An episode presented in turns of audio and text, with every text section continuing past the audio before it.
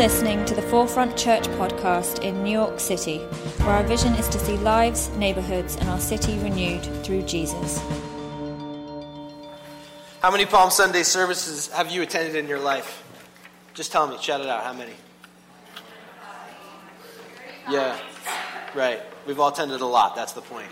Uh, if you're new here and this is your first one, welcome. I'm glad you guys are here. I've attended about 30 in my life. Uh, here's what I can tell you about Palm Sunday. Uh, usually it's like really happy and like there's like palm branches and things. Like this is the first time like I've recognized like reading this story in depth. Like Jesus loses it. Like Jesus absolutely loses it on Palm Sunday. I'm just going to go ahead and say it, okay? Jesus goes a little bit crazy. All right, he goes a little bit crazy this Palm Sunday. I want you to do this. Take out your Bibles or your Bible apps or whatever you have, and I want you just to kind of like scroll with me through Luke 19. Okay, we're gonna we're gonna spend most of our time in Luke 19. Um, but, but this is what Jesus does, okay? Uh, we start out, Jesus is, is, riding in on a donkey. People are shouting, Hosanna, blessed is the, is the king. And somebody says, Tell everybody to be quiet. And Jesus is euphoric. And he goes, If they stop, the rocks are going to cry out. And Jesus is like, Euphoria. And then he turns the corner, and Jesus goes from euphoria to just weeping. He starts crying. Just euphoria to crying. And then he enters into the temple, and he enters into the temple, and you just see nothing but anger. So he goes from euphoria to crying to just anger at what's going on in the temple. And then Jesus composes himself. He goes, All right, okay, now I'm ready to teach. And begins teaching. Euphoria, crying, anger, teaching. Now, we live in New York, right? Um, let's say we are sitting in a park, or maybe on a subway, and uh, we're sitting there minding our business, and some man or some woman starts just being like euphoric on the subway train, right? Like, yeah, shouting and yelling, and there's excitement, and then this person just starts crying, right? And the person starts crying, and, and then they start yelling because they're angry, and then this person on the subway goes, okay, I'm composed, gather around me, I'm going to teach. What would we do? What would we do? What would you do? Move subway cars? You'd call the cops? You'd do that. You wouldn't send your kids over there. Go over there, kids. That person knows what they're talking about. Would you do that? We certainly wouldn't be like, you know what? I think you're one person I need to praise and worship. You seem like you have it together. I'm going to sit at your feet and do that. We do that? No, we'd be like, somebody help me. I'm with a crazy person. But this is what Jesus does, and this is part of the Palm Sunday story. This is it right here. And what I'm recognizing is that our Palm Sunday Jesus, what our Palm Sunday Jesus does to us, is he contradicts everything that we think we know about God.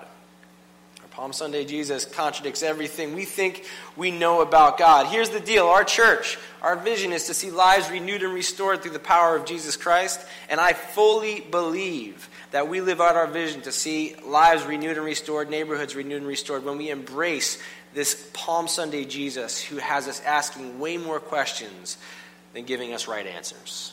That's what I believe. And in order to see how that plays itself out for us and for our church and for our community, I want us to get into this story, so stay with me. Okay, and like I've been saying every week for like the past few months, like if we're going to read the story, we can't read it with our Western eyes, okay? We can't, we, we, we've watched the end of the movie already, okay? We know that, you know, we know that he's Keyser Söze. You know what I mean? Like, we, we've seen the end, right? Like, we've, we've, um, We've come to the place where we know that, that this Palm Sunday ride into Jerusalem means death, but we know it also means resurrection. And so, if we're really going to get this story, if we're really going to understand it, what we have to do is we have to put ourselves there at a place where these people have no clue that there is a death and resurrection coming up. What this looks like for the people that were there is it looks like an Arab Spring. You guys remember Arab Spring? A couple years ago with Egypt, with the uprising in, in other countries as well, and governments were overturned. This is what that day was. This is what it feels like. So let's put ourselves there. What's going on? Well, Jesus is coming in on a donkey uh, as the Passover festivities begin. Okay, what, were, what was Passover? I'm going to read it. It's Exodus 3, and uh, this is uh, verse 7. It says, The Lord says, I've observed the misery of my people who are in Egypt. I've heard the cry, and I know their sufferings, and I've come to deliver them from the Egyptians. I've come to bring them out of the land to a good and broad land the cry of the Israelites has now come to me, and I've seen that Egypt has oppressed them, so I'm going to bring the Israelites out of Egypt. All right, so what Passover is, it is a festival of freedom Deliverance and liberation. That's what it is. It's a festival of freedom and liberation uh, uh, to commemorate the time when Jesus brought Israel out of Egypt. That's what Passover is. That's why you celebrate the Passover. Think of it as like a, um, a super religious 4th of July okay? It's the time where, where you have your independence. That's what's going on. And so, because it's Passover, everybody congregates in Jerusalem. So, uh, most scholars and historians will say that 200,000 people would actually make their way to Jerusalem. So, you're talking a, a few thousand years ago, a couple thousand years ago. That's like most of the world's population, it feels like, is headed towards Jerusalem. So, they're all headed towards Jerusalem, okay? And I've said this a million times. I'm going to say it a million and one times. But Israel, as they celebrate the Passover, which is a festival of freedom and liberation, are being oppressed by the Roman Empire. Okay? If you're new here, they're being oppressed by the Roman Empire. I'm sorry for those of us who have heard it like a million times. But yes, so that's happening. So if you're the Roman Empire and the people that you're oppressing, the people that you're oppressing are celebrating a festival of freedom and liberation, well, what do you want to do? You don't want them to be too free. You don't want them to feel too liberated. And so what would happen is the Roman Empire every year for this festival would send an eagle. And this eagle would come to Jerusalem, and the eagle would have a message attached to it. And the message would say something usually to the, to the effect of, like, watch out. Or, like, we're watching you. Or be careful. Like that kind of thing. This is the tension. This is the tension in which Palm Sunday happens. Okay, there is a tension that is going on right now. And it's in this tension that Jesus tells his disciples this. I'm going to read it. Uh, he says, Go to the village ahead of you, and as you enter it, you will find a colt tied there, which no one has ever ridden. Untie it and bring it here. If anyone asks you why you're untying it, say the Lord needs it. So the Lord takes this colt or this donkey, he sits on it, he starts riding into Jerusalem. There's 200,000 people that are kind of walking up there with him, right? All 200,000 are going, and all of a sudden people start seeing this Jesus guy. I've heard about this Jesus guy. I've heard that he like performs miracles, and I heard that he does some crazy things and hangs out with people. He's wait, he's riding to Jerusalem on a donkey. He's doing that right now. Maybe this guy really is the Messiah. So why would they think that? Because these people are certain. They are absolutely certain. They've read their scripture. What does their scripture say? Their scripture makes them certain. And this is what their scripture says. It's Zechariah chapter 9. Rejoice greatly, daughter Zion. Shout, daughter Jerusalem. See, your king comes to you riding victorious, lowly, and riding on a donkey, on the colt, the foal of a donkey. Oh my goodness, Scripture is coming to fruition. Here comes our king riding in on a donkey. That means that we are going to be free. That means that the Messiah is coming. That means that there's no more oppression. That means we don't have to be afraid of the Roman Empire. Let's start cheering. Let's start laying down our cloaks. Let's start putting down palm leaves because here comes the new king. Here comes the real king. Blessed is the king who comes in the name of the Lord. Hosanna which means, Ben told us earlier, save us. Save us. Hosanna, save us. You're the new king. You're coming in the name of the Lord. You're freeing us from this empire. That is what's going on right now. This is a political thing. Now, like I said, there's the Roman Empire coming in, and so somebody, you got to be there. You got to imagine yourself there saying, Hosanna, blessed is he. And so you say, wow, that happened in Zechariah. What's the next what, what was the next verse in Zechariah? And the guy next to you knows. And the person next to you says this. They say, he goes, Oh, it's, I will take away the chariots from Ephraim and the war horses from Jerusalem, and the battle bow will be broken, and he will proclaim peace to the nations. His rule will extend from sea to sea, from the river to the ends of the earth.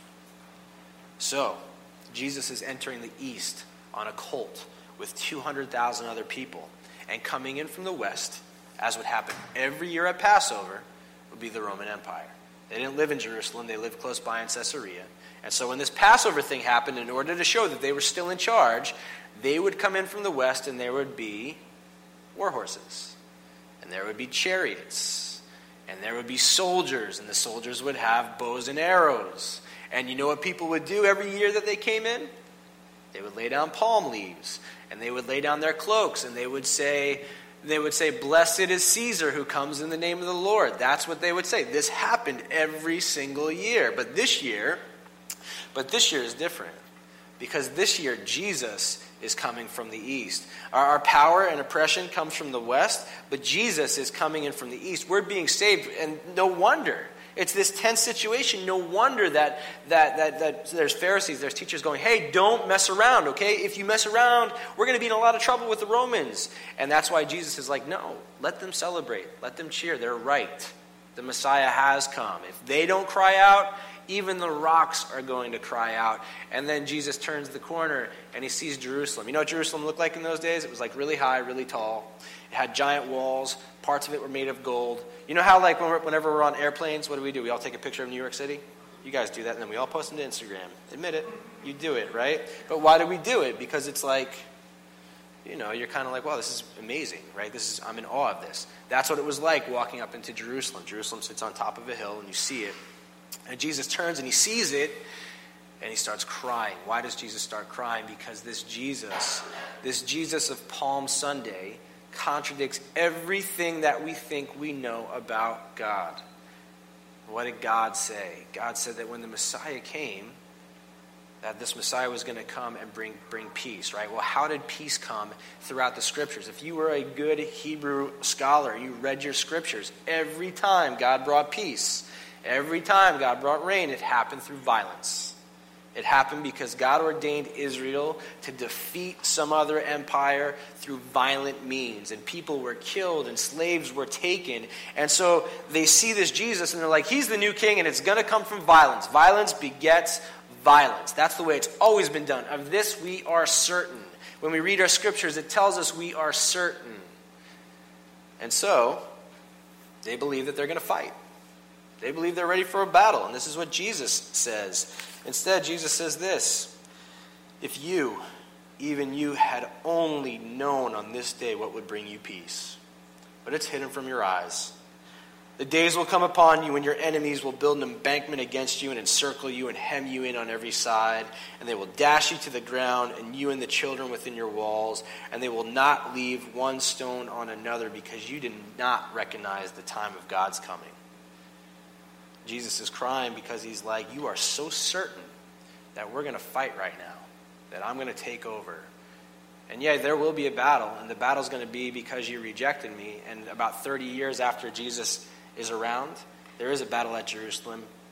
Everybody dies. Jerusalem gets wiped out. There's still a monument in Rome that signifies this. It's called Titus's Arch, or the Arch of Titus. It's still there. And so this is what Jesus does. And this Jesus is saying, You are so certain, but me, the Palm Sunday Jesus, I contradict everything that you know about God. Everything that you think about God, I contradict that. And then Jesus gets like some cords, right? And he goes into the temple and he starts driving people out of the temple. Well, in the temple, everybody is so certain that they're doing it the right way. What would a temple look like? You got to understand. A temple would be, um, uh, as raise your hand if you've been to an armory before, or like a giant airplane hangar, or something like that. That's a temple. Okay, that's what the temple looked like. It wasn't like this church, like that we know it today. All right, and in this, I'm not kidding. You'd be up, in, you'd be up to your ankles in blood. There'd be blood everywhere. It'd be all over the floor.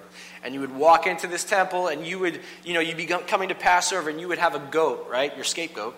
And you would have raised your scapegoat for the whole year, and you would make sure there's no blemishes on the scapegoat, because if there were blemishes on it, then you couldn't sacrifice it, and God wouldn't see you as clean. And so you had this blemish free, beautiful scapegoat that you brought to the temple, and you said to the priest, I want you to kill this scapegoat for me. And the priest would say, um, Yeah, you want to get right with God? And you would say, Yeah, kill this goat. And the priest would go, Well, I, I can't because your goat has blemishes all over it. And you'd be like, No, it doesn't. And the priest would be like, Yeah, it does. I can see them, but you can buy one of our goats. That's what you can do. And so uh, you'd be like, Fine, I got to get right with God. You know, this is what the scripture tells me. Of this I'm certain. The Bible tells me that the only way to get right with God is by making sacrifices, so I'll do it. And so you buy this other goat that the priest has. And the priest goes, No, no, no, you can't use your money. You got to use the temple money. And so if a goat's 50 bucks, you can exchange it for temple money, but the exchange rate is so high that you're really only getting 35 bucks. And so they'd be like, Fine, I guess I have to do it. I want to get right with God. I'm certain this is what God wants of me. And so I'm going to go ahead and do this. So they would do it, and then what would happen is they'd sacrifice it, and the priest would say, Great, your sins are forgiven, you're right before God. And then literally the priest would take this sacrificed meat and turn around and sell it again outside back into the, into the marketplace to eat. That's what was going on in the temple. So when Jesus says, You have made this a den of robbers, that's the economy that's happening right now. In fact, in Jesus' time, 90% of the economy in Jerusalem happened in the temple. 90% of it. That's what was going on. So Jesus comes in and he destroys it all, and you can hear people say, This is the way we've done it for thousands of years, Jesus. What are you doing? You're crazy. You're crazy. Jesus, this is the way it tells us to do it in the scriptures. And sure, we're taking liberties here and there. We got to live. You know, we got to do that. But this is the way scripture tells us to do it. it. Tells us to sacrifice like this. Tells us to go to the temple like this. Jesus, you are unbiblical. Jesus, you're heretical. Jesus, we want to kill you. This is ridiculous. And now we understand why people start to leave. Now we understand why people are going, hold on. Hold on. Maybe this guy isn't the king after all. Because he's not upending the government He's upending everything I know about Scripture. He's upending everything I know about God because this Palm Sunday Jesus makes us contradict everything that we know about God. It makes us contradict everything that we are certain of.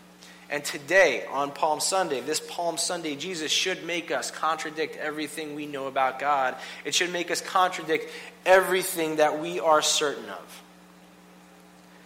I, um, I had a conversation with somebody, this had to be a couple weeks ago now, and I have a lot of these conversations, but this one was new and fresh. And this person said, um, You know, Jesus, the way I knew Jesus, um, I'm confused. I'm really, really confused. I don't, I don't get this Jesus. Like, I thought Jesus was this way, and I was supposed to follow these rules. And if I followed these rules, then I was okay. I was going to go to heaven. But I don't feel like I know who Jesus is anymore. And is it time for me to leave the church? That was the question they asked me. Time for me to go. Should I go somewhere else?